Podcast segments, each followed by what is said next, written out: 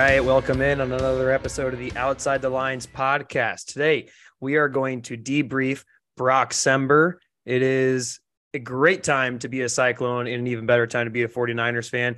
And we will talk a little bit about the Cyhawk matchup and some updates on basketball, end of year Big 12 football awards. But as always, we are brought to you by BNC Fieldhouse. Head on over to BNC Fieldhouse for the best drink deals on Welch Avenue, as well as best place to watch the big game.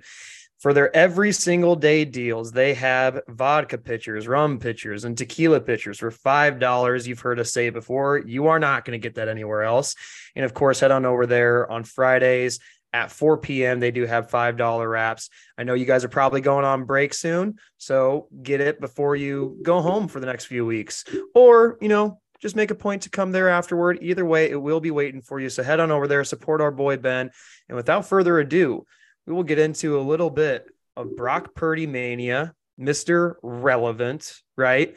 The first rookie QB to ever beat Tom Brady and the first QB to make his first starting snap to beat Tom Brady. So, a couple different accolades right there against the quote unquote GOAT.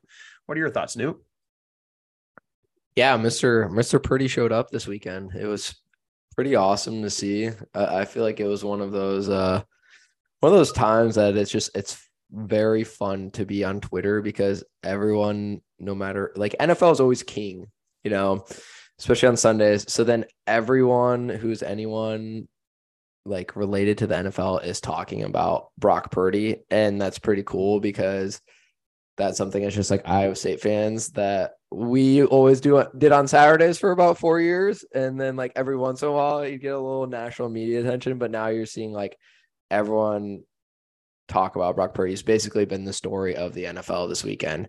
And that doesn't happen to Iowa State uh, football um, very often, if ever.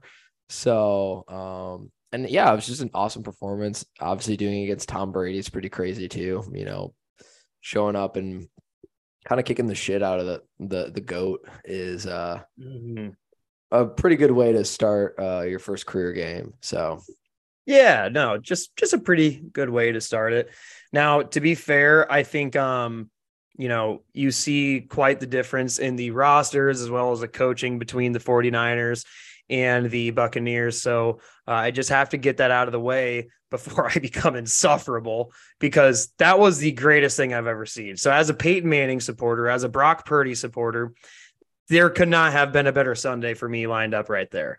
It was beautiful. It was everything I imagined and everything I hoped it would be. And you know what?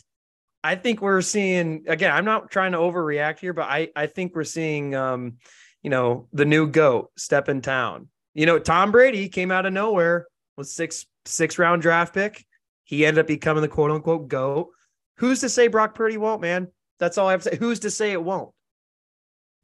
Yeah, you know, um, that's a big. That's just a, a big, uh, big comp to be making. We just Brock's gonna need to keep taking it just one game at a time. One game just, at a time. Just lean into the insufferability. Just do no, it. I, I cannot. This I cannot. is okay. We're Iowa State fans, dude. Come on, man. You have to remember where your where are your roots at. Remember where your roots lie. Okay. But I think Iowa that could State be the exact reason why he is just at this perfect point for me to be this way because yeah, he came to Iowa you know, State. Breece Hall is going to win Rookie of the Year this year, and then that doesn't happen. It's just it's Iowa State things happen to Iowa State. Okay, it's it's why. Well, guess Iowa what? State. Brock Purdy still is like has not interacted with us. I, I would say, you know, we kind of spam a lot of the Iowa State athletes that we love on social media just because we want to get their attention. And for the most part, we, we, we you know, we kind of get the response that we are maybe fishing for. Um, Brock Purdy has held true. He has had nothing to do with us. He does not answer a single DM of ours. He does not like a single post of ours. He is just him because he will not associate himself with us. Because as we're realizing, um, there's a little bit of a plague on outside the lines. Do you do you want to talk a little bit about about the outside the lines curse? I mean, I don't really want to get into it because then that means we're gonna like veer off of Brock right now. Are you done talking about Brock already? No, that, we're not that, talking about that transitions us to another topic. But no, I mean, yeah, I mean it, it's it's fantastic to see, and obviously Brock's got a great support system. The defense is really good. He's got a lot of offensive weapons around him, and I think it's a a very helpful, you know, like organization coach to be around. And I think that's the best part about it is it's not going to be maybe asking him to do too much, which is what I think is ideal for him and and just about any rookie quarterback, you know, to get their feet wet in the NFL. But you know, it's all it's also great. I think my favorite things I've been seeing with Brock is there's so many like veterans and players on the team that are having quotes talking about how he has like moxie and poise and this like confidence to his game since like he's been on the team. And, and mm-hmm. like, and it's been a wide variety of people, you know, it's like even George Kittle handshake with Iowa people, you know, like rooting for the San Francisco 49ers um, to do well kind of thing. Because like Kittle was t- calling him, you know, big cock Brock and stuff like that. But like, you know, is saying like, hey, you know, he's not afraid of the spotlight, you know, any other undrafted or sorry, you know, Mr. Irrelevant, last pick of the draft, quarterback who hasn't played before, um, might might uh, you know, not want the spotlight. But based on what a lot of the veterans in the locker room have said the entire year, they've said that Brock has done a great job of, you know, being prepared, having this confidence even when playing against, you know, first team defense because he's been running scout team and things like that this year too and stuff. Um, and I think he's got a, a really good amount of respect in that locker room too, which is, you know, like you see quarterbacks who don't have it, like Zach Wilson and shit, that then, you know, shit hits the fan and it gets bad. And I think, I think that helps prop up too. I mean, it, it, it's true though. Like you get bench middle of the year, even though your team won. Like, he was like four and one or four and two as a starter, but it was like he was playing bad and his teammates didn't like him, and they were being carried by the defense. And then he kind of threw the rest of the team under the bus and didn't take accountability for their like offense being bad. And it's like, yeah, we gotta get this guy out of here because this is not good. His ego is more important. You know, I think it's a thing that Kyler Murray runs into too. So yeah, no, you're exactly right. I'm actually glad you brought up Zach Wilson because what this kind of reminds me of was when they benched Zach, the entire team, like overwhelmingly, wrapped their arms around Mike White. It was kind of their way of saying, we like Mike White more without directly coming out and saying it. At least that's how I interpreted it. And again, I'm getting a huge head and I'm probably getting way ahead of myself. And I don't care. I'm going to be the guy that just gets ahead of himself because I would love to be, I would love to look back on these takes and think, oh, wow, I was actually right about everything. And, you know, feel like a god. And it's okay if I look back and this be like, okay, I got carried away in the moment, but I'm just going to get carried away right now. I have not seen the starters or really anyone on the team hype up a quarterback this year like they have with Brock Purdy. It was a little weird when Trey Lance went down and Garoppolo came in and the team like really wrapped their arms around Jimmy and you never really saw them vouch for Trey Lance the way they did for Jimmy. And then Jimmy went down and I think they even took that to a heightened level with Brock. And it's probably a little bit of the everyone loves a backup syndrome. So that's probably part of it. But what I learned, and, and again, I'm on my high horse today. Knew like I knew I was going to be insufferable going into today. I really do think that Shanahan's play calling told a little bit of the story and told a little bit what he thinks of the quarterback room. I have not seen him take those chances, be as aggressive and take the risks like he did with Purdy. Going into the second half, they were up 21 7. Maybe it was 21 nothing at that point. I can't remember, but they're already leading pretty handedly going into the second half. And there was I don't know, like a minute 30 left before halftime. And instead of like just playing for a field goal in that situation, getting yourself up three possessions, which most quarterbacks would be more than happy with being up three possessions against Tom Brady. Uh, he's like, no, we're going for a touchdown here. Brock Purdy slung it to, I think, what was that? That was Brandon Aiyuk in the end zone with 18 seconds left before half. And to me, that showed me Kyle is very comfortable with taking these risks with Brock. And to me, I think he showed a little bit more of that than when he has with Trey Lance or Jimmy Garoppolo. Again, I'm probably getting ahead of myself, but that's just what I see. And, I, and I've seen the 49ers play a decent amount this year.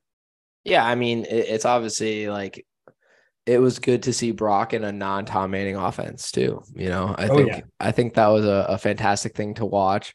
See him, you know, like roll out, make plays with his feet, make some movements. We, you know, and there were certain Purdy escapes and stuff like that that was just like, yeah, this guy, you know, like long alongside, you know, it's like Brock doesn't have like the craziest arm talent and stuff. That's not what you're getting with Brock Purdy, but he he can really um, you know, kind of, you know, innovate and, and move with his feet and, and kind of surprise you with a lot of that kind of stuff. And and I think that's something that's really exciting. And if he has that freedom, you know, which it seems like the 49ers, I mean, the 49ers kind of have to be at this point. They're like, we have no other options at quarterback. You are going to be our quarterback besides anyone we can sign off the street at this point. So it's kind of like you have to almost give him this freedom a little bit. And mm-hmm. you know, it's it's kind of nice to see that, but it's also like we said, there's a lot of veterans really, you know, showing their support for Brock too and saying like, hey, you know, like this team, like this team is still really good, even with you know our quarterback situation being what it is, and and that helps a, a quarterback like Brock. I think it also helps. He has a bunch of weapons. You know, he's got great coaching, stuff like that, that should allow for some, you know, success, hopefully, to continue the rest of this season and and hopefully into the playoffs. So. Mm-hmm. I'm terribly excited. It, it's definitely like this year's been a rough football year in general. This is probably the best football storyline for a lot of Iowa State fans and then like non Minnesota Viking fans, um, which most of our listeners are probably fans of some sort of mm. NFC North team. Uh, and they're, well, I feel like the Lions too, but I honestly didn't mean a lot of Lions fans when I lived in Iowa because they're nah. just, but they're fun to watch too. But, anyways, this is like the best by far Iowa State storyline for football. You know, besides Breece Hall going off for the first couple weeks and showing that he's the best running back in the NFL, which is still true.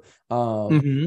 And then you know now we have Brock that could potentially be making a, a, a playoff push with a, a, roster that's pretty solid. Uh, you know, hopefully Deebo Samuel's good, but it's gonna be really exciting to see um, you know what he can do and and hopefully he'll continue to develop and and adapt. You know, it's also the first start thing. Like the you know on the negative side, it's like a lot of teams don't have NFL film on them yet, and that that always changes a lot of things. Once once they start to get snaps and film, and they can game plan for them a little bit better, that that definitely changes things. But for right now, it was about the best first start you could have asked for from Brock, and and that's pretty exciting to watch. As you know, people got to watch him since his first start in college. You know, yeah, this is, this is like a guy that we have like all watched a shit ton of. You know, like it's like it is mm-hmm. literally like we watched him when he was Brock Purdy, Iowa State student, like 18 years old. You know, I can remember tweeting about like this Brock Purdy commitment sick because like Alabama's interested in this kid. He might be pretty good. You know, like that was that was like his um, you know, whatever, like tag coming in was like Alabama and Nick Saban.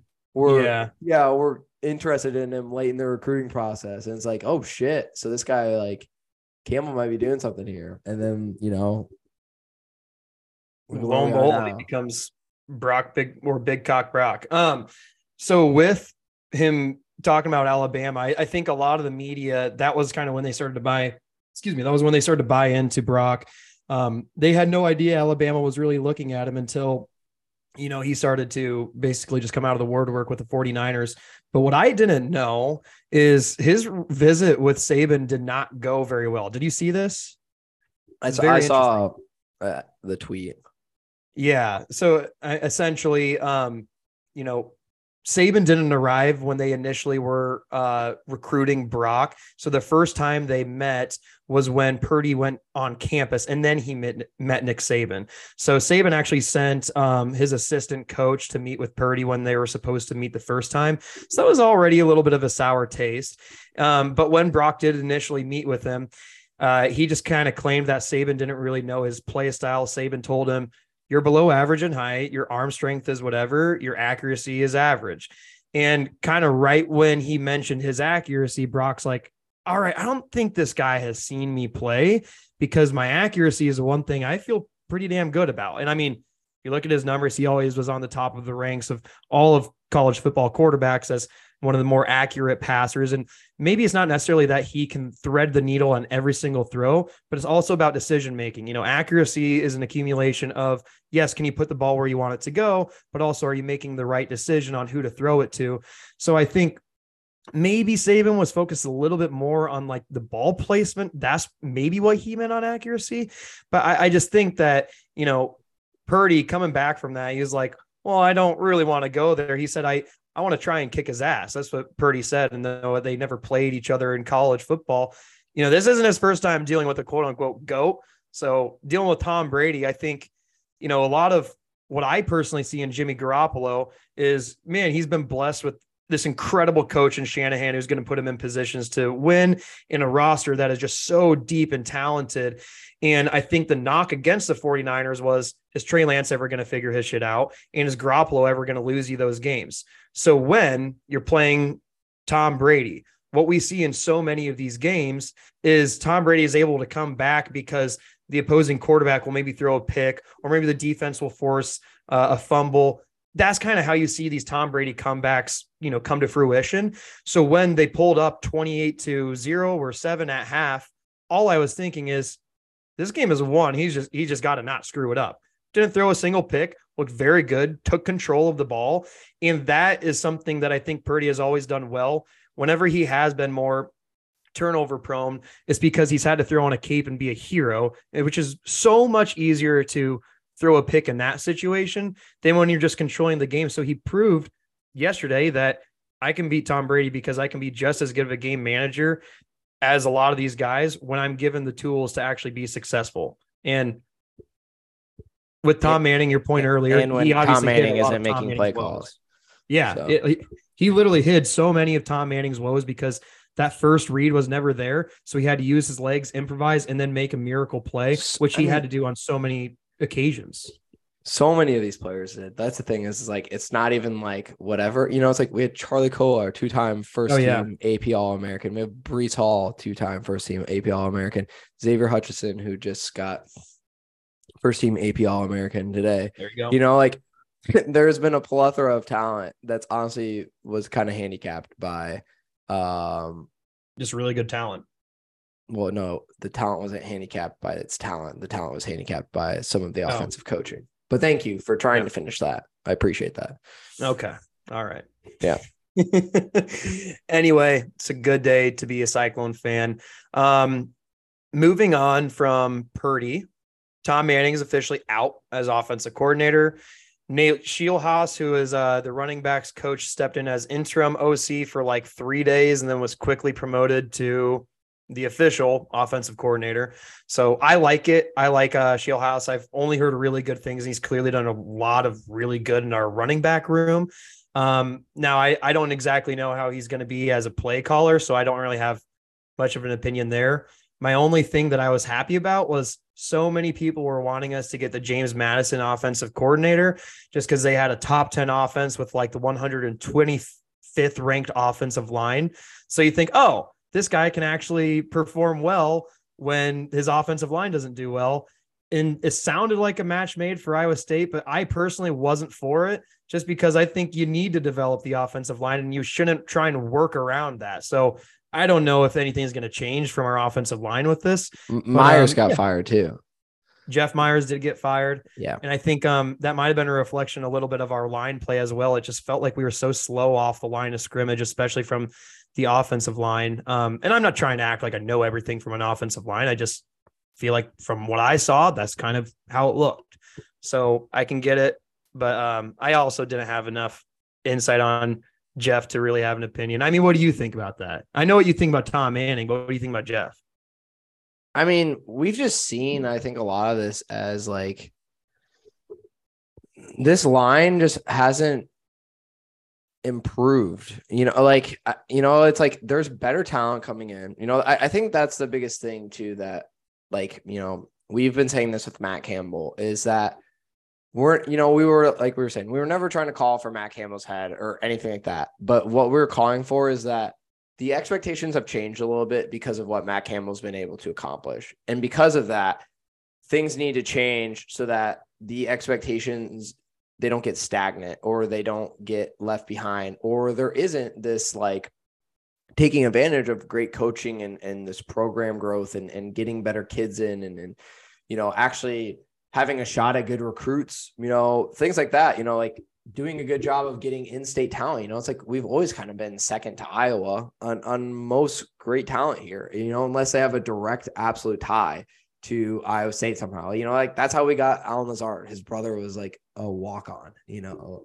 or whatever. Like he's he was on the team. Yeah. Was, you know, that's like that kind of stuff's a big factor. But like other than that, a lot of the best talent here goes to Iowa. And like Iowa has, you know, they get that recognition. They get people to the the NFL and stuff. And like deservedly so if you're a great talent. Like I I understand it. Iowa State's not going to maybe take you to the next level. And that's what we're saying here is that it was showing that Myers probably wasn't doing a good job of getting these offensive linemen in and improving them and getting them better. You know, we've seen the the line kind mm-hmm. of like got to whatever point, but like I think Myers going and the strength and conditioning person going too. You know, strength and conditioning is a huge one that gets slept on a lot.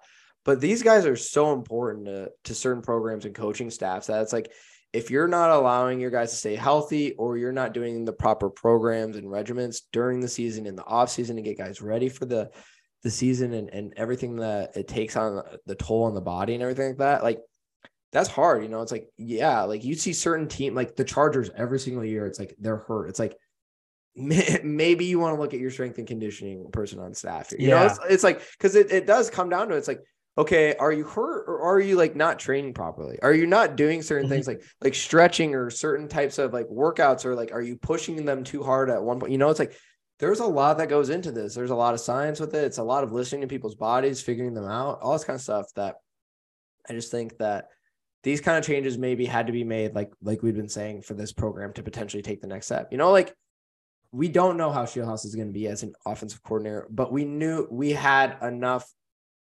um, information on how Tom Manning was that we knew that we needed a change. Sometimes the grass isn't always greener, you know, like you could say whatever. Sometimes mm-hmm. the replacement's not going to do enough or whatever. But at the same time, if you're afraid to do the replacement, then you're going to be whatever, you're going to be screwed. It's, it's, you're going to then be this Matt Campbell who's just stuck in the middle or low tier of the Big 12 because you're sticking to loyalty a little bit more than trying to like actually find people who can help take you to that next step. So, yeah, thousand percent. I'm glad you kind of mentioned the. Um, I don't like to blame injuries on anyone because usually injuries are kind of a freak thing. But like you mentioned with the Chargers, if it's a pattern, of happening over and over again, you're not going to win late in the year, and that's all that matters. Uh, I think you know the Patriots can be commended on having a pretty solid strength and conditioning program because they always felt healthy toward the end of their years, which enabled them to have that competitive advantage over teams that maybe had a fully stacked roster but weren't healthy. So I, I think um, you know, we we were battling injuries in a lot of different positions this year. So kind of frustrating. I don't know if that's on Jeff or not, but we looked weak. At the end of the day, we just looked like we were a team that could kind of get manhandled, especially at the line of scrimmage. You can't have that.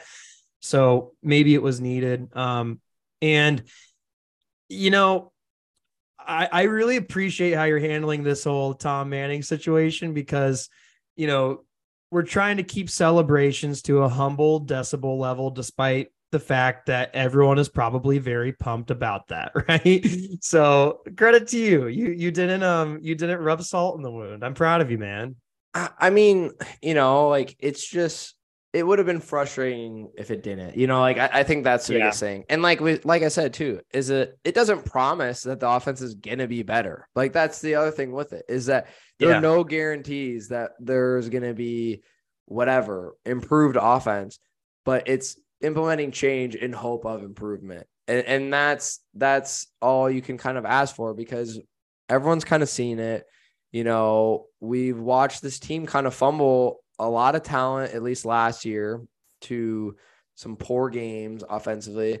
And we've also just seen that there's been a very, very good coordinator on the other side who's been doing a hell of a job in Jon Heacock that has has yeah. dealt with talent coming in and out. There's been a fluctuation. He's had people leave. He's he lost like his entire linebacking unit this last last mm-hmm. year, and and then still put out a top ten defense this year. You know, we are worried about and lost a really good safety as in Isheim Young as well. Yeah, yeah. A lot. Of, the secondary was a little bit question. You know, a lot of parts to it that it was like, hey, you know, we don't know if this is going to be a team, you know, and, and, last year, the year before, it was like we were thinking that we were going to be more offensive oriented or be able to rely on an offense that had a lot of these, you know, they had the Brock Purdy, they had Breece Hall, they had Xavier Hutchinson, they had Charlie Kolar, um, Chase Allen, like a, a, pretty decent line that was returning starts, just a, a lot of stuff. And it was disappointing. And it's just like, that can't continue on because at some point there just has to be a change because it's just not working.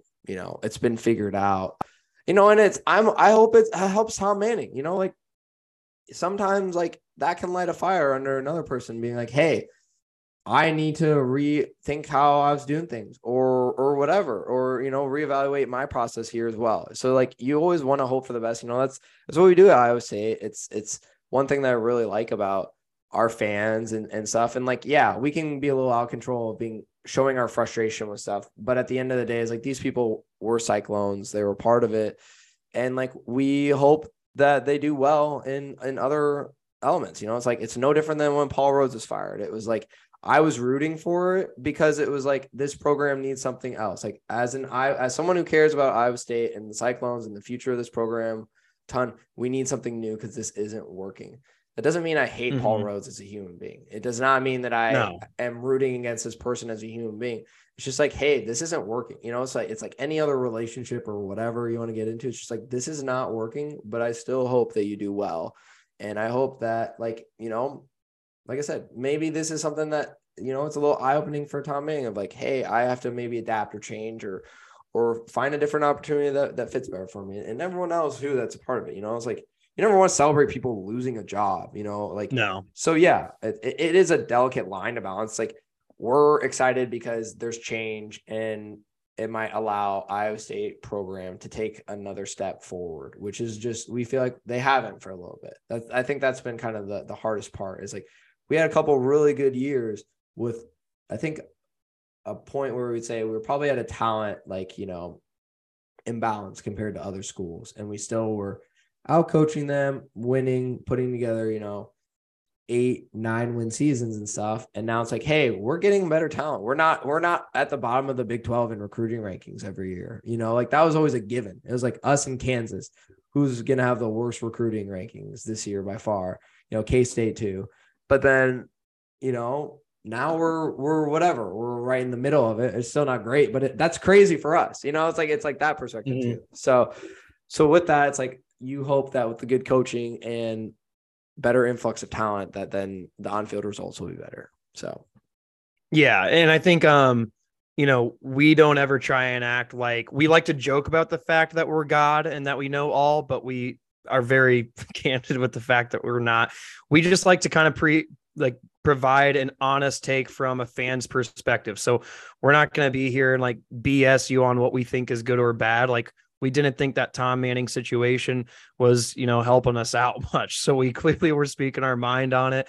Um, but obviously, when it comes down to the point of someone losing a job over, it's it's never a good feeling by any means, and um, it's it's always like one of those tough pills to swallow. But you know, to be candid, from a, pan, a fan perspective, it was a change that we felt was kind of needed. So, um, yeah, obviously, best of luck to him moving forward. I, I hope he does bounce back, but I, I, hope that this is hopefully the change in the right direction. I mean, you know, Bard is not firing Brian Ferentz, so it, it shows a willingness to embrace change and a willingness to grow and develop that I think is easier said than done.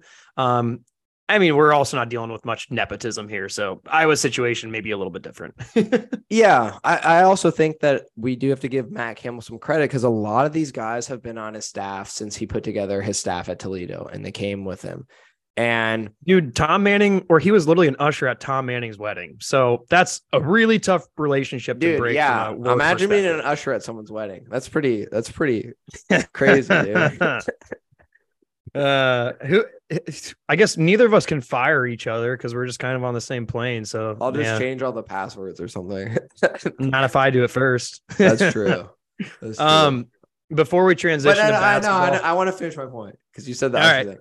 But yeah, oh, yeah I, okay. I think you know this is kind of the first time that that tom manning had to maybe look in the mirror and make a tough decision with some of his coaching staff. It wasn't guys leaving for better opportunities or wanting a bigger role, and it wasn't able to like work out. This was like, hey, we've hit a pretty big rough patch and things need to be changed moving forward. And he had to get rid of some people that have been with him for a while.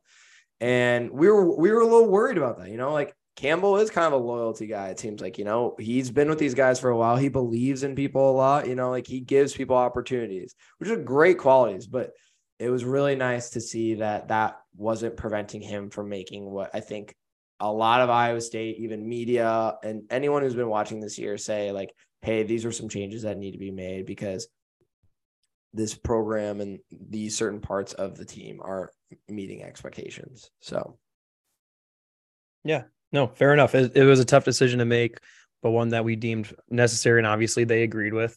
Um, now, before we totally transition away from football, just some transfer portal updates. Uh, Tristan Machad and Sean Shaw, wide receivers, both uh, hit the transfer portal. Sean was a little bit more of a surprise, but I, I just don't think he ever um, got more playing time than when he initially got a couple years ago. So I get that. Um, Nate Glantz, I think he was our third or fourth string QB, was a transfer from Iowa Western, uh, is now transferring as well. So kind of makes sense there. You know, you have Rocco Becht behind Dekkers, and you know who who knows what's to come from there. And then on the transferring in sort of news, we have Arlen Harris from Stanford, really good running back from Stanford. Probably one of the only um, things that Stanford kind of did well. Anyway, he's coming to Iowa State. So going to provide way more depth to our running back room with uh, Jirehl Brock, um, Cartevious Norton, and Eli Sanders. So some fun updates there, and then just something to keep your eye out for. Um, do I want to say this yet? You know, DJ Uiagalelei from Clemson hit the transfer portal, which made sense because he got benched toward the end of the year. I just think that that dude has so much potential. I, he's probably not as good as I thought he was coming out of high school, but he won the starting job over Re-al Mitchell at um, St. John Bosco as like a guy who is two grades younger than him. He's just so big. He has so much talent. I don't know. Could be interesting. I don't think it'll happen, but I just Bad. want to say it. Okay. Bad. Bad. You think? Dude, he's been at Clemson, and it's not like they have, you know, they had Trevor Lawrence. Like, it's not like they haven't been able to develop quarterback talent there. Dabo Swinney, good coach, things like that. A ton of great talent surrounding them. Playing the shitty ass ACC, and he can't put up numbers. Uh, I'll Well, he, he I could just- sometimes though. That's the thing. Like like he he showed some games where he would ju- just go off, but he just, just never was consistent enough at it. Truth be told, I think that's fair. I don't know if you're coming to Iowa State and you're going to have more quarterback development here than the Clemson. So you're probably right. You're probably right. Yeah. Yeah. I'll, I'll just say I, I think I'd rather have him than Cade McNamara. I you know what? I, I don't need to go there, so I won't. I don't Fair. really want a, a transfer quarterback. I, I'd No, honestly I rather. either. I'd rather. Spencer No. Sanders also hit the transfer portal. That was interesting. I, Eh, I've liked yeah, that one would be funny. Actually, I'll take that one. That one would be interesting, especially because Um, he was the entire reason we lost to them this year. I know. Uh, that one, I, I'm down for Spencer Sanders. Actually, I'll, I'll, I'll, I'll happily, um, I'll happily go for that because that would just be funny to to beat Oklahoma State with him. So It would be. I would honestly, whatever. Like, I'm just gonna say this too. I'd be fine if if if JJ Kohl has a a great spring to start him as a true freshman and see what happens next year too. Just watch his development.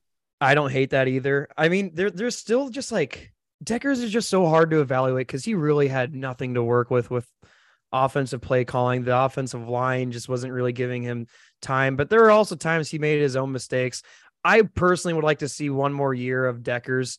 Um, but I don't know if it's if it's going to be a full year. I, I think you know you have to give a really hard, strong evaluation in the off season. Uh, you know, give him the keys to the car for the first three to five starts out of the year, and if there just doesn't seem to be any progression from where from this year to next year, then maybe it's time to look into that. I mean, that's just obviously a situation that you hope doesn't come to fruition, but uh, you know, it, it was it was it was tough. The offense was tough last year, so.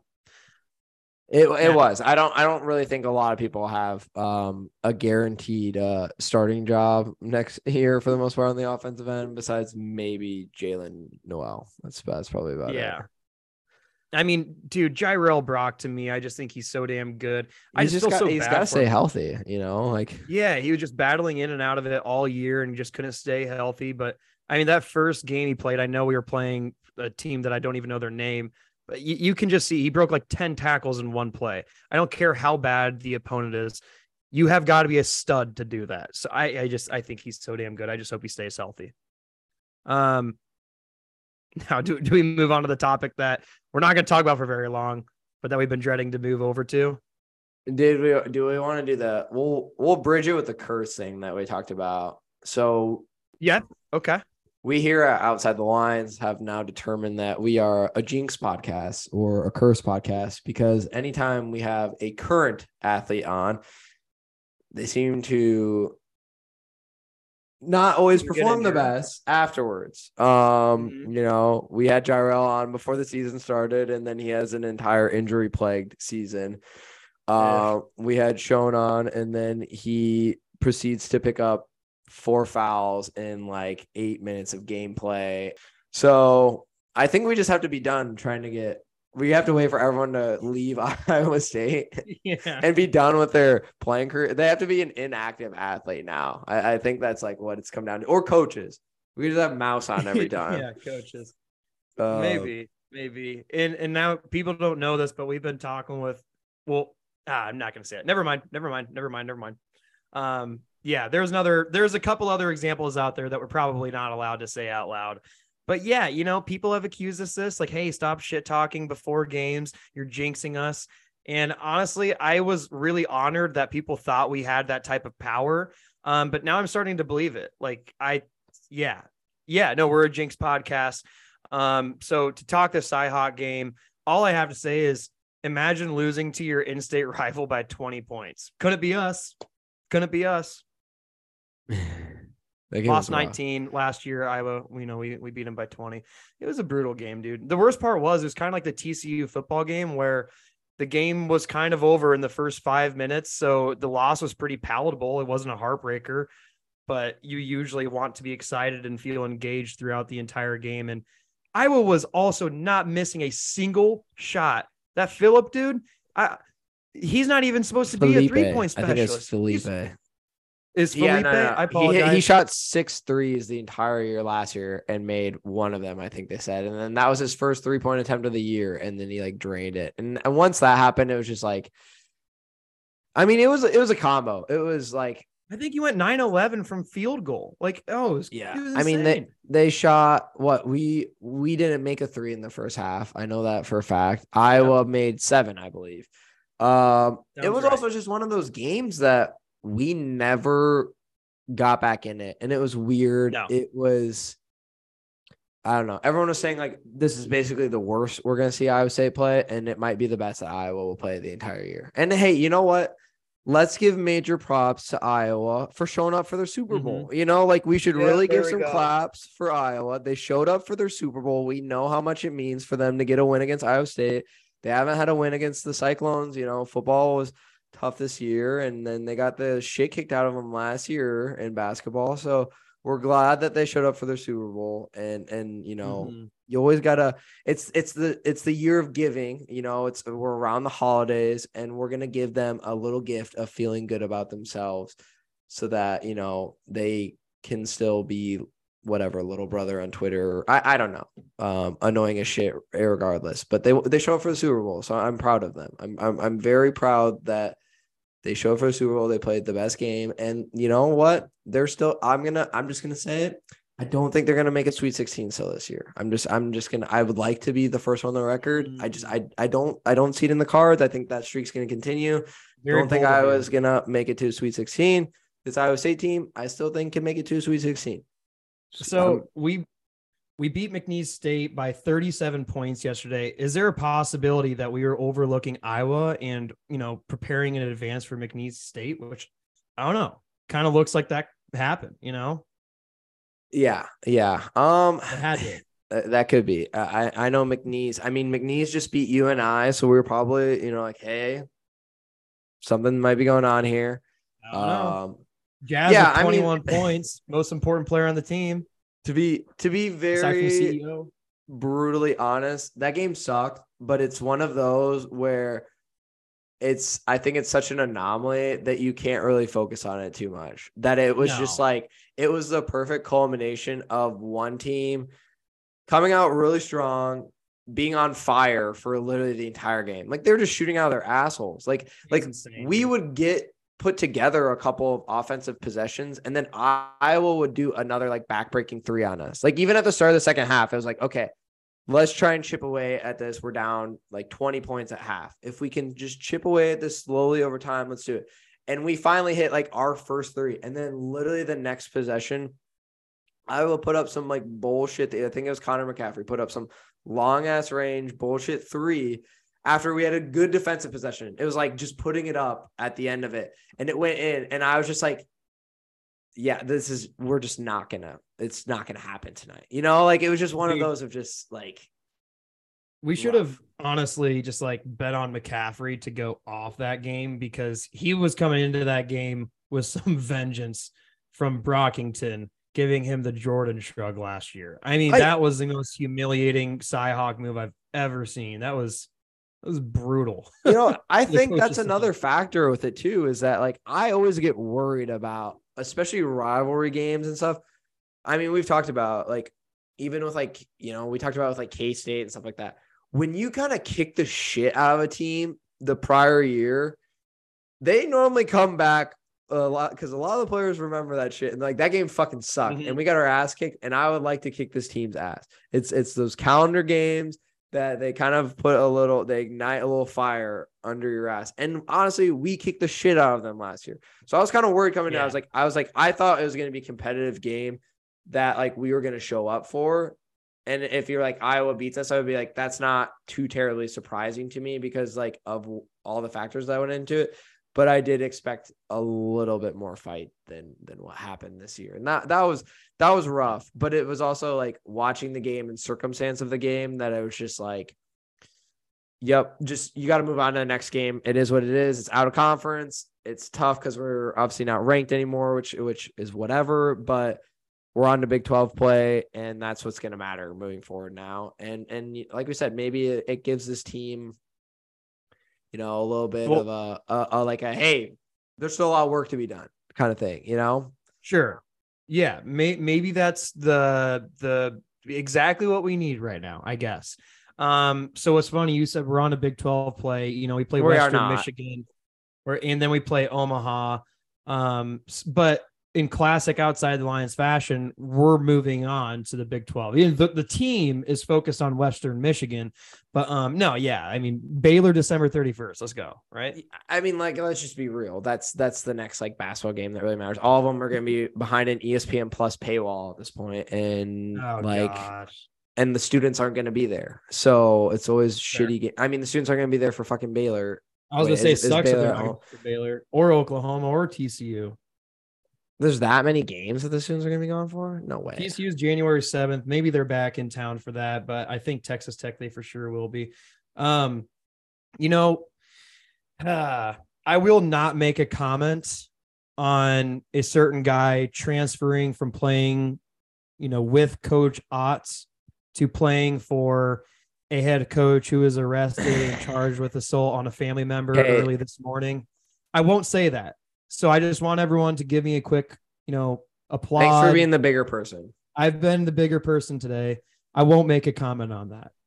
No. Will you make a comment on it though? You know, I won't make a comment on it because there's still things coming out, but you know, it's just uh yeah, you know, things are things are different in Texas, I guess. Um, you know, I, I don't know. I don't know. yeah this was um might be in the transfer yeah. portal again. You know, might might trying might try. I've heard other schools have a lot of money to offer to to certain top recruits that you know you could get another paycheck. So, oh man, that would just suck though. To be like, all right, new beginning. That I'm gonna look so good, ranked number seven in the country. I mean, Texas honestly has been looking pretty good this year, and then that, and then that right before Big Twelve play, like right when shit usually starts to matter. And so, yeah, that's like the worst piece of news because again, the it looks like there is more coming out, but like it, it didn't look good. So obviously that's not what we're happy about. We're not really happy about anything. It's just damn. Um, really would have been nice if he want to have left Otz I guess. And I think he might be thinking of that a little bit too. You'd be lying if you said that it hasn't at least came across his head like oh damn maybe i shouldn't have okay i'm not i'm not going to get into it because i'm the bigger man today never mind let's just yeah i mean we're going to be the bigger people you know we are congrats are. to iowa we got to give them their roses for winning their super bowl i'm glad mm-hmm. that that's going to be on their end of year highlight tape when they don't make the tournament and are like middle of the pack in the very weak Big Ten basketball conference that's always top heavy. You know, like they won their Super Bowl though. Hey, they won their Super Bowl, so that's great. Um, mm-hmm. and, and Fran McCaffery looked great. He had those facial expressions under control. He looked perfect on the sidelines. The refereeing exactly was not shit at all. At one point, no. fouls were not nine to one. No, at all. Um, Mm-mm. so yeah, I, honestly, I don't even want to bring that up because like we played so shitty that no, at that no point did I ever think like, oh, this refereeing is gonna screw us from winning. But holy shit, I mean, some of the stuff was a little bit like r- kind of a little ridiculous. That that like yeah, yeah. What? Anyways, whatever. Um, but yeah, I mean, we're gonna be the bigger people because that's how we always are on this podcast. Mm-hmm. We're always very mature, big, and professional. Very professional. We don't swear. Um, we never swear. Never swear. Um, our takes are always usually right. Very always, correct. Usually. We, um, we, we don't jinx players that come on here. So anyone who don't. wants to come on here, please come on here. Um, yeah. Usually when we talk shit, it's because we're going to win. That's a frequent pattern. Oh, um, oh, I have a topic. I have a topic. Okay. Okay. There is some beast, some TCU writer who I gotta I gotta find this fucking tweet because yesterday it was like the the he was like trying to rain on the Brock Purdy parade. And he was like, he's like, as someone who's watched Brock Purdy over all the years, I can tell you that this is something I did not expect at all. And then it was like TCU writer, all this kind of stuff. And then it was like Well, he saw the and then, classic interception he threw against TCU. Yeah, but Brock Purdy still went fucking undefeated against TCU and manhandled yeah. them like twice, including kicking the shit out of them last year in his last game uh at home. And then Despite this guy was like bad interception. And then the guy too. was trying to use like this year's result to prove it. He's like, Well, I saw an Iowa State team that lost to us by like 60 points. It's like Brock Purdy wasn't on that team, asshole. Like, yeah. Oh, if anything, I, that does more for his case. If anything. Yeah, yeah. Oh, it was ridiculous. I gotta. Everyone was just like ripping him apart because it was the dumbest fucking take, and I I wanted to like, I wanted to engage, but I was like, it's one of those things where it's like when you stoop to a fool's level, you are also a fool. You know, yeah. Like, I'm not going to engage, which we've never done that before. With a never. fool, no, no, we never, we never post like, never memes or anything like that, or talk about never, you know, getting blown out by 19 points against like your rival and probably the mm. most important out of conference game because like you just really fucking hate them and their fan base is intolerable and you would really like to win that game. Um, but by saying like, hey, we're just really happy that they showed up for their Super Bowl and like glad that they were able to do that. You know, we don't do things like that. So no. Um, I this is so before we move on from Brock Purdy, he did record the highest passer rating of all week 14 quarterbacks with 135. So that's it's pretty good. If you ask me, that's pretty good, New. Um, so moving on to the world of sports, though, we got Michigan versus TCU, Georgia versus OSU. And you know what? I think they got it right. The only thing I think that could have been different is maybe giving USC the nod because they had one loss going into the final game of the season. The whole classic, no one should be penalized by playing an extra game. But at the same time, it is really hard to put in a two loss uh, team when there's a one loss team out there in Ohio State. So I personally like it. But if there's going to be a quip, maybe it's that. Otherwise, I think they hit the nail on the head. How do you think they're going to go, Newt? Michigan versus TCU, Georgia versus Ohio State. Go. Um. So that's the other thing that brought that um annoyed me too is that like I kind of don't want to root for TCU now because this guy was just. No, I'm like, still rooting for him. I am. I will because I'm so an annoying. Because you're a bigger man. That's person, and uh, yeah, I am the bigger man. Yes, but this person did piss me off about it. And I was like, do I want to root for TCU still? I, yeah. I guess I will. I guess I will. But annoying, annoying. Um, I, I think they. I, I mean, we we both said that we thought TCU needed to be in. Um, I, I think you have to get a lot of teams from different conferences. I was honestly kind of annoyed that Ohio State's in. Ohio State hasn't beat anyone like good this year. Their best like showing is I think they beat they did kick the shit out of Oregon. Um, which I mean, is Oregon even whatever? It feels to me though. No, they didn't even play Oregon this year. It, it feels to me that at a given game, they could be the best team in the league.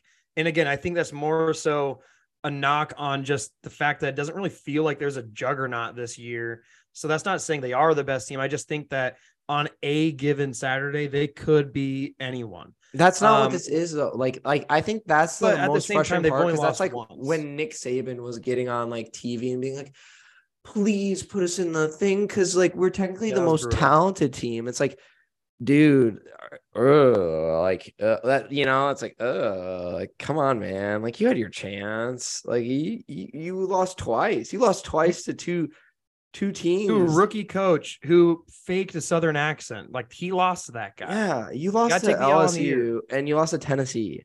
Like, come on, man. Like, where's your pride at, dude? Just like have a little respect for yourself. Come on, man. Like, and I think it's also it's like, oh, Vegas would favor us. It's like uh, no one gives a shit, dude. You had your opportunity. You know, it's like it's the same thing. It's like with Ohio State. It's like you had your opportunities.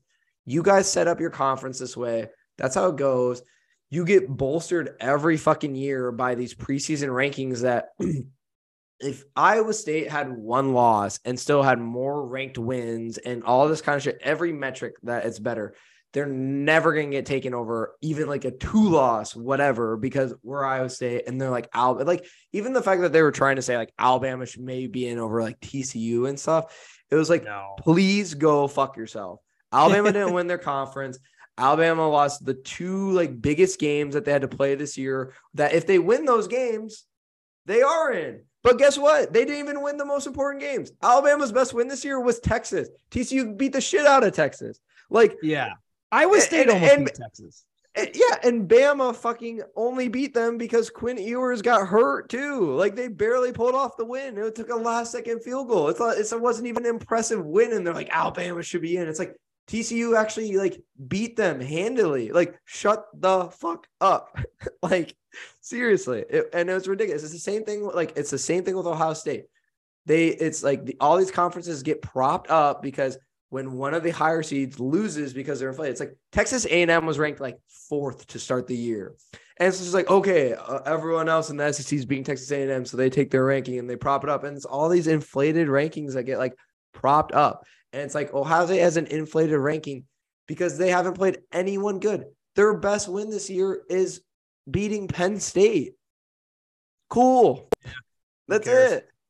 They and then they got the shit kicked out of them by Michigan. They shouldn't even be in this, to be honest. Like it sucks that USC lost because the Big Ten doesn't deserve two teams in this. The Big Ten knows that Michigan's the best team out of the Big Ten. They're in it. Okay. The SEC, same thing. Georgia showed that they deserve to be in it. They're in it. TCU deserved to show that they'd be in it because they were the fucking they beat everyone in the regular season and then barely lost on whatever. And they're still the better team. They deserve to be in it too. And then like it, it's just it's it's so annoyingly like kind of frustrating that like there's even the questions of like putting these teams in because their name's Ohio State, because their name's Alabama. And that's why like I cannot wait for the expanded playoffs. I cannot wait for it to not just be ESPN because ESPN is in bed with all of these schools. There's a reason why the Alabama narrative was going the way it was, and it's because ESPN owns the SEC network. ESPN gets all the ratings, they get all the money, and they distribute it for these games. Like that's how it goes. It's it's different than and it makes no sense. The committee like has these illogical, vague ass things to just be like, what can give ESPN the best ratings? What can get ESPN the most viewers? Because that's what it is. They control the entire narrative around. It. I work in sports media. I work for their competitor. I work for Fox Sports. Like I work directly in the same bullshit. And it's no different because ESPN is just trying to drive the most viewership to it. And that's why they're talking about Bama being in this and Ohio State and stuff like that because of those reasons. Not because they're maybe the best team or maybe deserved it by like resume. They're trying to use these like talent discrepancies. Like, yeah, Bama is more talented, but they weren't coached well enough this year to fucking get in. So shut the fuck up. They don't deserve to be in. Thank you. I had no idea. I was not expecting But I holy was saying, I had no idea the can of worms I opened up by just saying I, I thought they got it right. Well, okay, so I thought the Big Ten, and this is where I don't know, like you, this is where I lean on you, Newt. So I'm gonna sound like an idiot here. I thought the Big Ten um is like ran by Fox, or I thought like they their media split. relationship was Fox. It's split. Yeah. Okay. Fox okay, does mind. own part of the Big Ten network and has a lot of that viewership, but also with the new deals coming up, ESPN has had Big Ten games. Fox, Fox basically kind of like certain networks have like the premier packages of certain conferences or ties. Uh, basically, how a lot of these go is like it's a draft where like you like, I would, I'm paying rights for this school. So it's like when the Big Ten was negotiating all their rights, I believe it's Fox. I think CBS is even with them now, and ESPN were like, hey, we all Yeah. want to spend some money and get certain draft rights to certain games, depending on how much you want to spend or whatever, or certain things that you want. So, like, Fox is normally the biggest, I think they're the biggest spender with the Big Ten. So, for when draft rights come, there it's like basically, hey, these are all the games that are going to happen this upcoming year. Draft them. You know, like what's your top pick? Okay, so like Fox maybe gets because they spend the most money, they get the first three picks or something of it, and Yeah. then ESPN spent the second most money, so they get the fourth pick, like things like that. Um, and like ESPN now has all the SEC stuff because CBS is leaving the SEC. Like they didn't renew their rights then, and ESPN's gonna basically be all SEC moving forward with that. So, So they're going to become even more insufferable. But the So reason why it matters is because Ohio State drives ratings, regardless. Ohio State's one of the highest, most watched teams year in and year out. Like that is why there was even this narrative of Ohio State should jump TCU and it should be Ohio State, Michigan 2 3, because then they get a Michigan Ohio State game, which is the was the most watched college football game this last year when it happened. You know, and it would be a most watched game again because it's in the CFP and then it's on ESPN. Like that's why this thing is so frustrating because ESPN is the only one who broadcasts this. They control all the rights and all they care about at the end of the day is viewership and making money for their sponsors and and hitting certain numbers, which is why there's this talk of like TCU doesn't deserve to be in, or you even get, you know, like some of these Pac-12 schools or whatever, you know, like Okay. think, you know, when I they got were like question. trying to put Cincinnati in last year, it's like, well, if Cincinnati, they might not even be impressive to get in there. It's like, who else are you going to put in? Like, you can't put a two loss team that doesn't win their conference in, but because like they don't have a big enough name or brand or whatever, it can get overrided because they use this vague committee bullshit, which is why I'm so excited for it to go away because there will be like, hey, conference champions get this.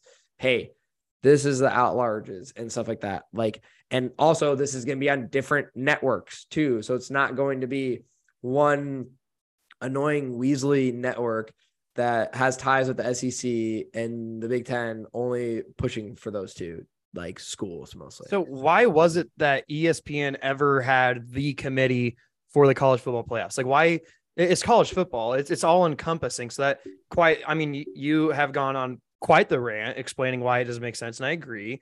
But like how come that just seems so obvious to me? It's like why don't they if they're going to have a committee of media members, then why wouldn't they make it, you know, handful It's from CBS, handful from. Fox, handful from ESPN. Well, yeah, because ESPN broadcast those games, but like you could even split it like, hey, CBS will take Michigan versus TCU, Fox will take Georgia versus OSU, then ESPN will take the national championship game.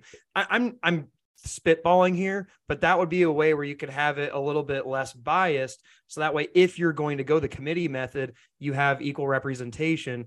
Whereas going with ESP, like how did they ever land? The that? Know that committee- kind of the committee is is not um the committee is not anyone from the media. It's people who are like athletic so it's just sponsored by directors and or ran by- ESPN just owns the rights to it. They they basically ponied up like all of these like big events, like they get sold. So ESPN ponied up when basically the BCS fell apart and they're like, we're gonna form the college football playoff when the NC whatever. We're gonna do the CFP. So the organizations of the CFP who are like, yeah, we've worked with these conferences. And they're agreeing to like this is what's going to be like the new way to crown a national championship. Who wants to bid on it? And then ESPN basically, since there's only going to be three games, I'm assuming because of that, it was just a one package. You bid for all three. I'm guessing there wasn't really any sort of like, hey, maybe someone gets the semifinal and then you get the national championship or whatever. You know, it's basically like, hey, Well, then how do they have so much influence though if it's like voted on by athletic directors and everything? Because still at the end of the day they're pushing the narratives and driving this and like we also don't know exactly what the the members you know like exactly what the you know we don't have a it's like you're writing a paper and the person is like not giving you a curriculum or rubric to go off of because they don't they don't say it like they do say like Yeah.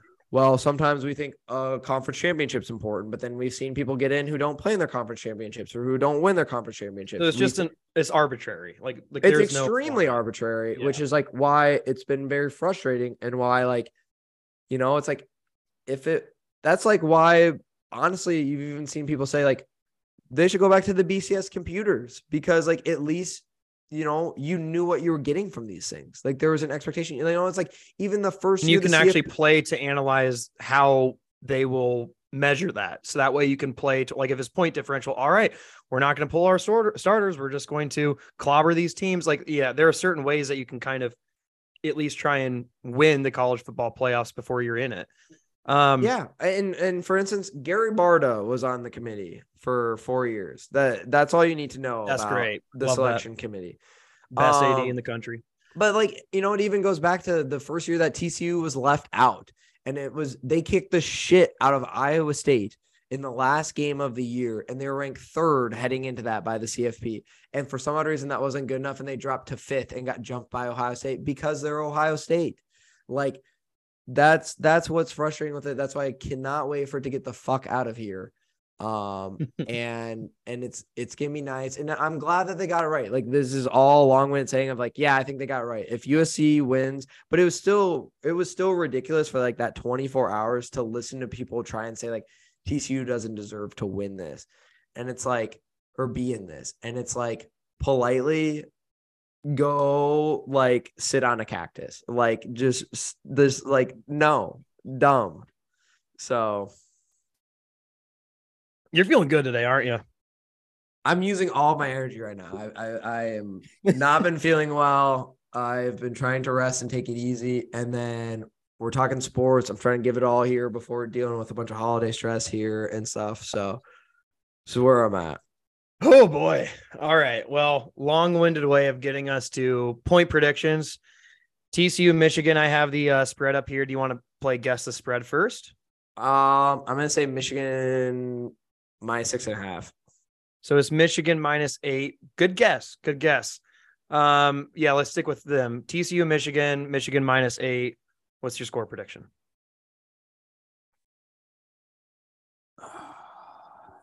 Dude, TC, the TCU people have left a bad taste in my mouth. Um, I mean, that game's not happening for a while. So, but, um, I mean, they, they don't happen until like New Year's. I, I would assume we probably record before this, but right, right now, I would, I, if I'm a betting man, I would take TCU and I would maybe sprinkle a little something on the TCU money line because, like I've said, I think Michigan and some of the Big Ten teams are a little bit fraudulent. I think they they beat up on the cupcakes of the Big Ten, and and that's just what it is. And I think this TCU team's good. Like I I, I really do. I, I think that they I would hope that they show up. I hope they don't give an Oklahoma playoff effort. That's that's all I'm hoping for. I want them I would like the Big 12 to be competitive. And I'm glad that's not an Oklahoma team that's just gonna get the doors blown off of them again, like they do every time that they're in there. So So I agree. I think TCU is going to cover. You know, plus eight's a a lot for a team that was undefeated before Big Twelve championship. Um, so I I think I'm taking the point spread for TCU, but I think Michigan is probably going to win. Um, I just think they'll have the ability to control the game a little bit more. Uh, TCU's offensive line looked kind of weak, where I would say most of the season they looked fine, but they didn't. They looked like they had some woes um, when playing Kansas State. So I think Michigan's Michigan's going to give them some headaches. I don't think it's going to be one of those higher scoring games that TCU usually likes to see. Um, but I, I think it's going to be middle of the pack. The over under is 58.5. I'm taking the under on it. I think it's going to be 24 21 Michigan over TCU, um, with TCU covering the spread. Now, I don't think you gave a final score prediction. Do you want to, do you want to take a swing at it? Um, Throw something. I'll go with 31 27 TCU. Oh, okay. I like that. I really like this. I really like this. Okay. Ohio State, Georgia. Guess the line. Newt. Uh, Georgia minus four and a half. Georgia minus six and a half. These are hey, you know what? You're you're guessing decently well today. Um, I'll start. Georgia six and a half favorites over Ohio State. I think um I don't know. It, it's I I can definitely see a world where Ohio State pulls this out. I just think that you play this game four times, Georgia wins three out of four.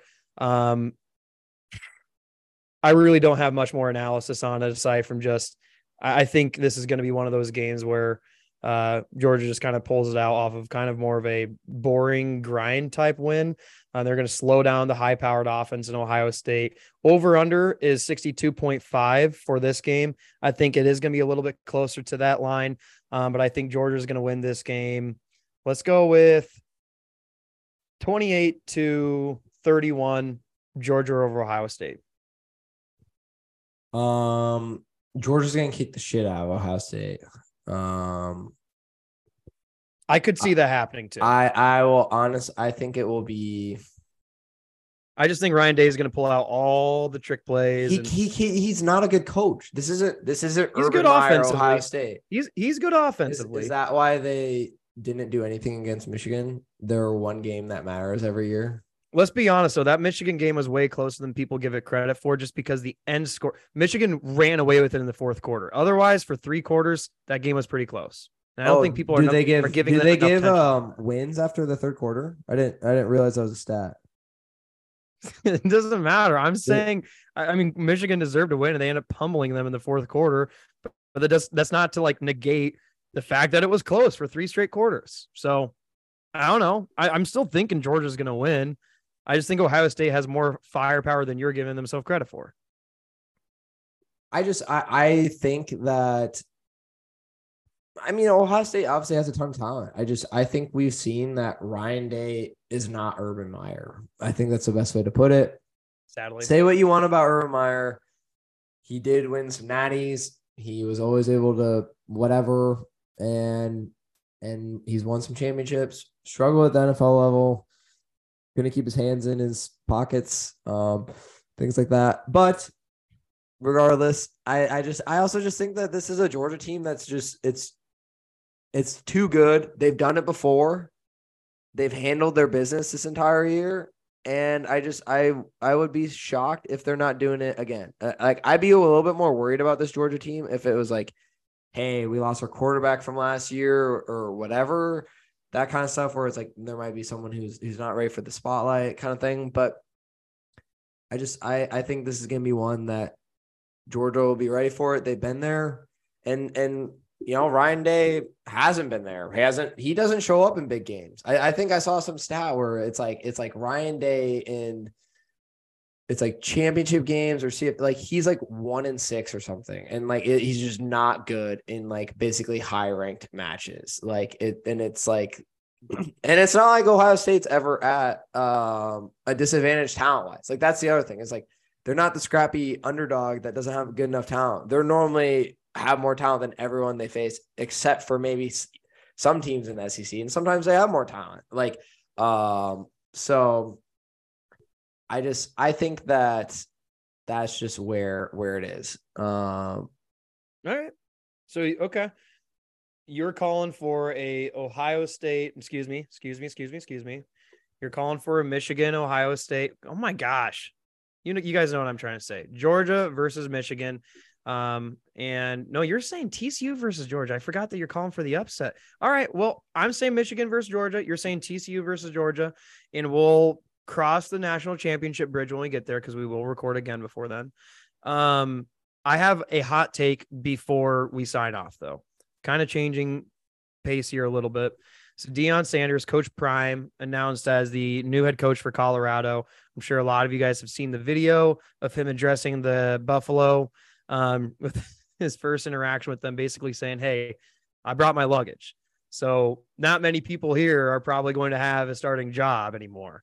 Um, lots of mixed reviews, lots of mixed reviews. I get the argument of, well, they won one game all season. This is his way of kind of giving some tough love and giving them a little bit of a kick in the ass. I just don't like saying, hey, my son's the quarterback. He's probably going to deserve it. Like it, I've seen his coach or the coach's son play some highlights here and there. Dude can definitely ball. But at the end of the day, I don't think as a coach you should ever bring in the narrative that there are some already open and closed positions here. You should always have a tryout. You should always have a battle and give these people the opportunity. And I also think what that does is it proves to you as the head coach that you can have this impact.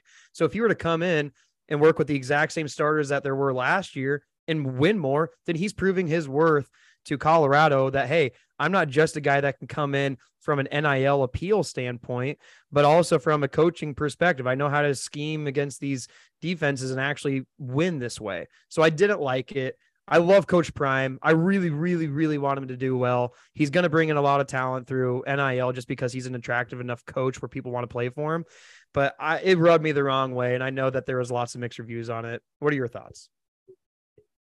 Um, I think that his quote got taken out of context because it was like a lot longer video and stuff. And that's just like how, you know, I don't know. Like, that's what a coach is going to say is like, hey, like, it is, I'm here. You're not exactly the kids that I've recruited. And like, if you want to take the time to like go my way, then I would love to have it. It's gonna be hard. It's gonna be like uphill. It's gonna be different than what you've anticipated.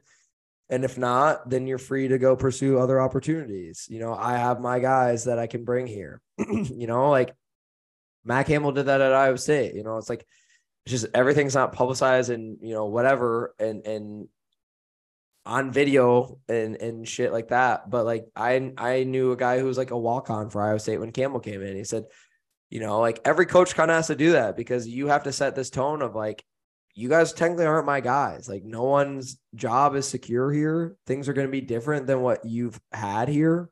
You're welcome to stay along, but you're going to have to do things my way because that's what I envision how we're going to like see success. And I'm not going to like, you know, whatever, like sort of compromise with you on this. I'm the coach. This is my program. I'm trying to lead it because the program's been struggling. I don't think there's anything really wrong with it. Um, I, I think All a right. lot of that stuff gets. I like that we're context. disagreeing today.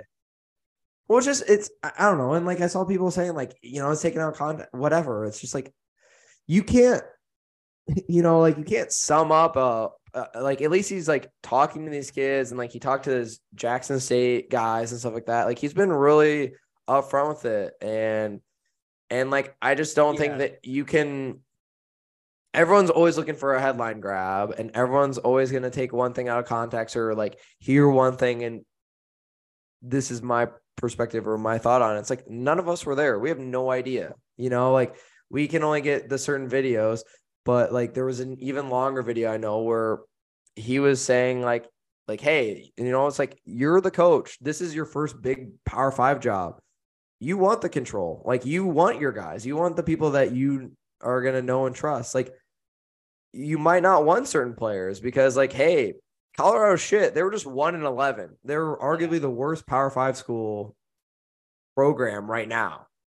There, it's no different than going when Matt Campbell came to Iowa State. Iowa State is one of the worst Power Five programs at the time. It's like I don't even know if you want most of those guys, and and I don't want guys that are only going to half ass it or guys who are going to like partially be here. You know, guys who are going to be like, oh yeah, like you know, like I really like the old coach. I like the old ways, and I'm I'm setting it, but I'm not going to change and like work out more or like spend more time watching film and stuff like that. It's like okay, then get out of here. Like your scholarship isn't valid or whatever. You know, like I did I see really a lot of people taking it out of context because that the video was shared, you know, sporadically, and there were some that just shared like a quick little 30 second snippet of his video. I watched a decent amount of them, so I don't think I took them out of context. I understand where he's coming from and in the sense that yeah you guys aren't my guys you guys weren't, you know, finishing on the precedence or like I want to establish the precedence that we're a winning team and this is not, you know, what I want to see out of my team. Um, so I, I get all of that, but at the same time, I think you're consequentially almost devaluing yourself as a coach. And I think coaching in college football also comes with a caveat on attracting players to come to your school. So there is that. And maybe that's what he was trying to do there. But I don't think he was also embracing the fact that, hey, I can win with anyone. You know, that that's what a really good coach is. Matt Campbell came in and made a difference right away with some of Paul Rhoads players. And at the same time, like I've always said, you need to sometimes lie to your players and this sounds really bad. You need to sometimes lie to your players in order to get the most out of them. You need to instill that confidence in them that hey i believe in you. I believe you can turn this around yourself. You have to embrace the workload and you have to go out and do it but i believe that you can. And i think that he wasn't establishing that precedence of hey you guys have the ability to be great. I think he basically said you guys are trash. I'm bringing my luggage in to get you guys all out. And, and again little bit taken out of context there. I'm aware of that, but I just I don't think that that's what I would want to hear if I'm a player who probably deserves a starting role next year as well. I, I don't I don't know. It's a fun debate. No one We'll see deserves how a it goes. I'm cheering him on still. You're a one and eleven team. Who deserves a starting role on that team? No one. You I'm guys sure just played worse enough for the entire coaching staff to get fired. You don't deserve a starting role. No one does. It's, it's you know, it's no different. It's did you when you played football in the eighth grade and you had a starting role, did you say next year I deserve a starting role because this last year I had a starting role? Is that No, is but that that's- the mentality that you had when you, That's also not the year? same to say that like coaches. well, that's also not to say like system. you watch the Houston Texans play and you see a really good player like It's- Brandin that's Cooks. NFL. It's different. He, he- I'm, I'm just saying you can't say that every single starter on that roster doesn't deserve to play next year. That's bullshit. Like it's but you also can't say a vague statement that anyone does just deserves to start because they started this year. They were a terrible fucking and you're team. exactly right. That's why I think you should of you embrace the battle. That's why I think you need to embrace the starting, like the battle for the starting job before going in there and declaring that And that's what he's saying. He, he's basically saying, "Hey, I did my not. way or the highway. You can either pack up Yeah. your luggage because things aren't going to be the same as they were, and you might not Mhm. like the way I don't have a problem with that. or you can toughen it out and and earn your spot. That's what he's saying. I don't think there's a there's nothing wrong with that at all.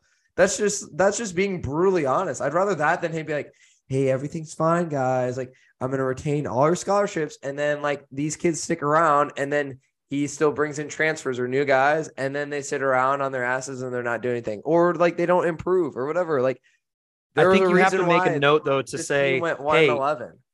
I think, and and this is the part where, to be fair to the point you're making, maybe this was said in the snippet of video that we didn't that we didn't have a chance to watch. So I'm gonna raise my hand. Maybe this was said, but I would have liked to have seen him make them aware that you you guys still have the ability to be here and to earn and win a starting job. I And guarantee. again, you I, I did. didn't watch the 30 second snippets. you. I saw the 30 second snippets, and I also saw one that was released of like three minutes and 30 seconds. Again, still probably not enough time, but those were the videos that I was able to see. And I'm like, I, I really wish he shed a little bit more life because you're not going to, you know, instill the confidence that is needed to turn around the current players on the roster. You're not going to be able to bring in 22 new starters. You're you're not.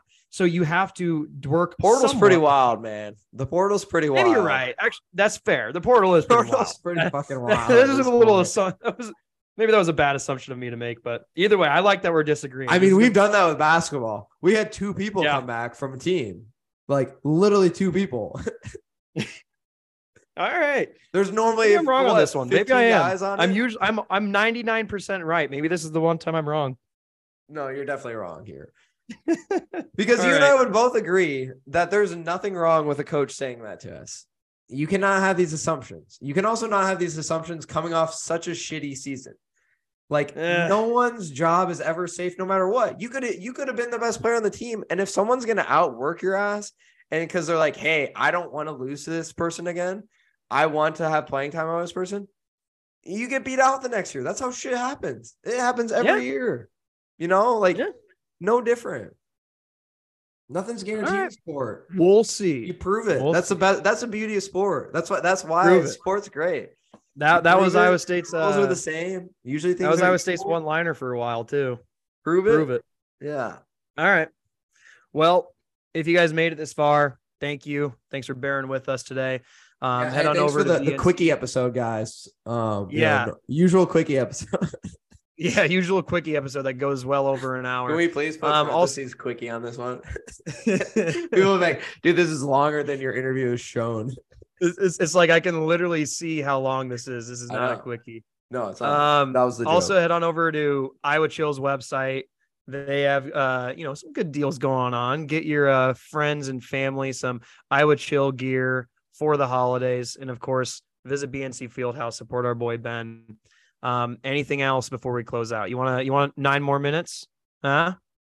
No. Um cheer on the Cyclones. Uh we're on to basketball season and season. um you know it'll be exciting. We got some some good hoopers on both the, the men's and women's teams, so it should be a fun fun Big 12 journey and, and hopefully we can make the tournament and make some noise in, in both. Oh, so And despite both women's and men's basketball losing to Iowa, we still technically won Cyhawk Week. Again, I don't know how, but we did somehow. So congrats to the I think it uh, swim and swimming. diving I think team. I think it was swimming like clinched it. yeah, that like got all the points.